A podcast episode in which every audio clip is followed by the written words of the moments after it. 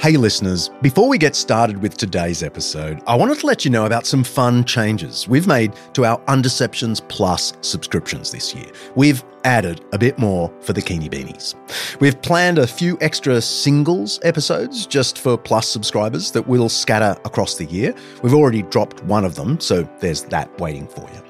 We're also planning a few live podcast events in Australia and the US in the next year. And plus, subscribers get first option on tickets and they get a discount. You'll be the first to know. And we've added a new level of support. So if you're a die-hard fan of the show, you might like to check that out. It'll get you all the existing benefits plus a personalized message from me, which producer Kaylee tells me people actually want. And you'll get messages from the team and the opportunity to participate in a few Undeceptions recording sessions, like what's going on here right now. You'll literally be online with me and the team as I record my lines. It'll be embarrassing for me, but maybe some fun for the team and for you. As always, we are grateful for your support of the podcast. It's an expensive show to run, and we're always looking for ways to make it bigger and better. Your Undeceptions Plus subscription allows us to do just that. So head to undeceptions.com forward slash plus to become a subscriber today. Okay, on with the show.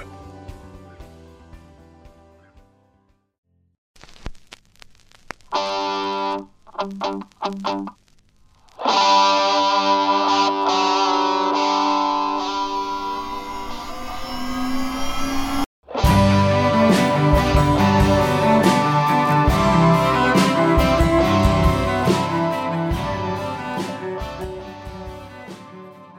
of us, of course, know about the Inquisitions, that powerful office set up in the medieval Catholic Church to root out and punish heresy. The Spanish Inquisition is often held up as the pinnacle of human cruelty, and Exhibit A in the charge that religion brings out the worst in all of us. It even made its way into the famous Monty Python skit, some of you will no doubt know, and if you don't, it's well worth Googling Nobody expects the Spanish Inquisition. Amongst our weaponry are such diverse elements as fear, surprise, ruthless bigotry, and almost fanatical devotion to the Pope and nice red uniform. Oh, damn. Well, the Inquisitions, and especially the Spanish one, were pretty bad. But honestly, in a fair minded history of ideological violence through the centuries, they wouldn't even make the top 10. But I'll tell you something that might.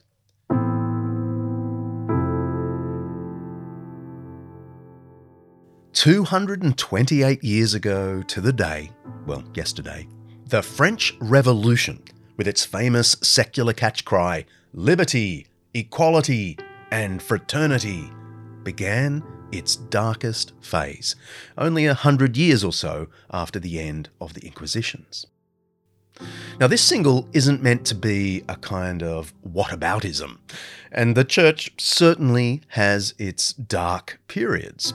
We already have episodes on the Crusades, and I promise to do one or two on the Inquisitions.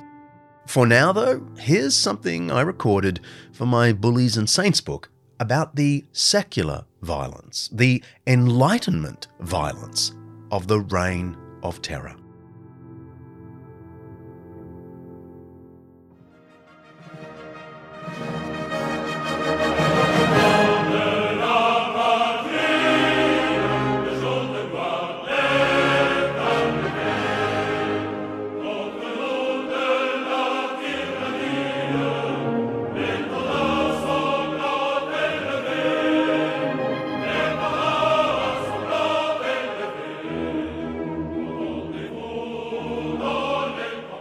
The French Revolution, 1789 to 1799, represented the triumph of the Enlightenment, writes William Doyle in his Oxford A Very Short Introduction to the Subject.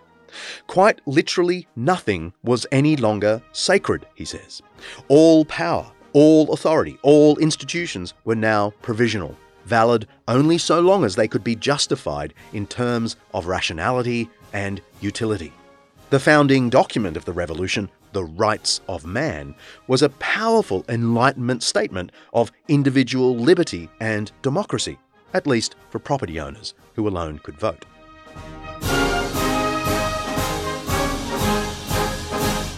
In the name of liberty and rationality, the governing convention, elected to provide a new constitution after the overthrow of the monarchy, decided that many had to die.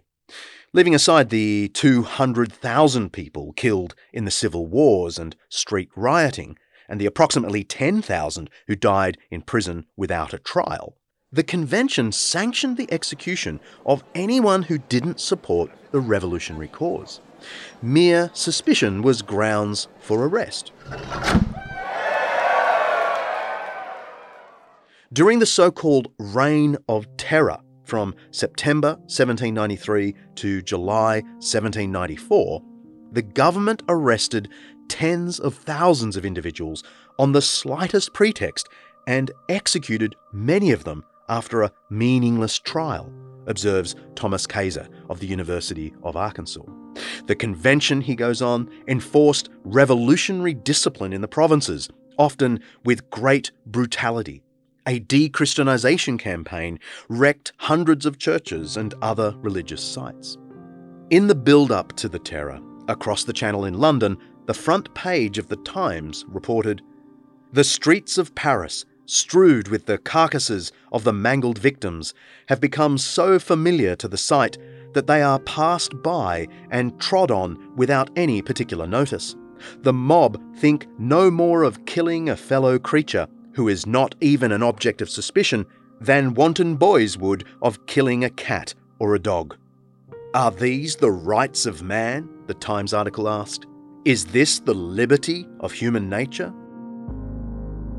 Some 17,000 men and women were tried and put to death during the Reign of Terror, whether by gunshot, drowning, or the newly invented guillotine. The public drowning of about 2,000 men and women in the Loire River near the town of Nantes was coldly dubbed by officials the National Bath and Republic Baptisms. In any case, the numbers are hard to fathom. In just nine months, the newly enlightened revolutionaries executed three times as many people as the Spanish Inquisition had killed in over three centuries. Those in command of the revolution, all of them Enlightenment rationalists, insisted that what they were doing was virtuous, and that the result of this policy of terror would be a virtuous France. The great leader of the revolution at the time of the Terror, Maximilien Robespierre, famously argued that terror is nothing other than justice, prompt, severe, inflexible. It is therefore an emanation of virtue. It is not so much a special principle as it is a consequence of the general principle of democracy applied to our country's most urgent needs.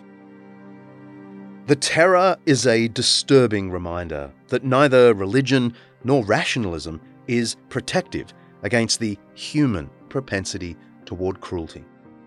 Let me be clear.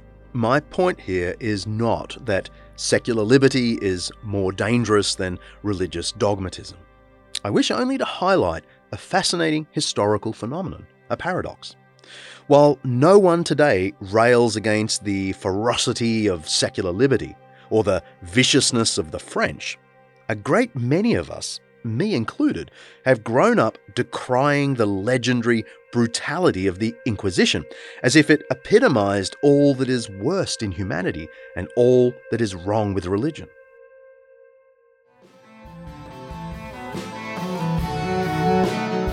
We're working hard on season five of Undeceptions. It'll start appearing in your feed in just a few weeks' time. We've got episodes on the good life, aliens, Emperor Constantine, the transgender question, and much more. We're really excited for you to hear what we've come up with. Until then, see ya.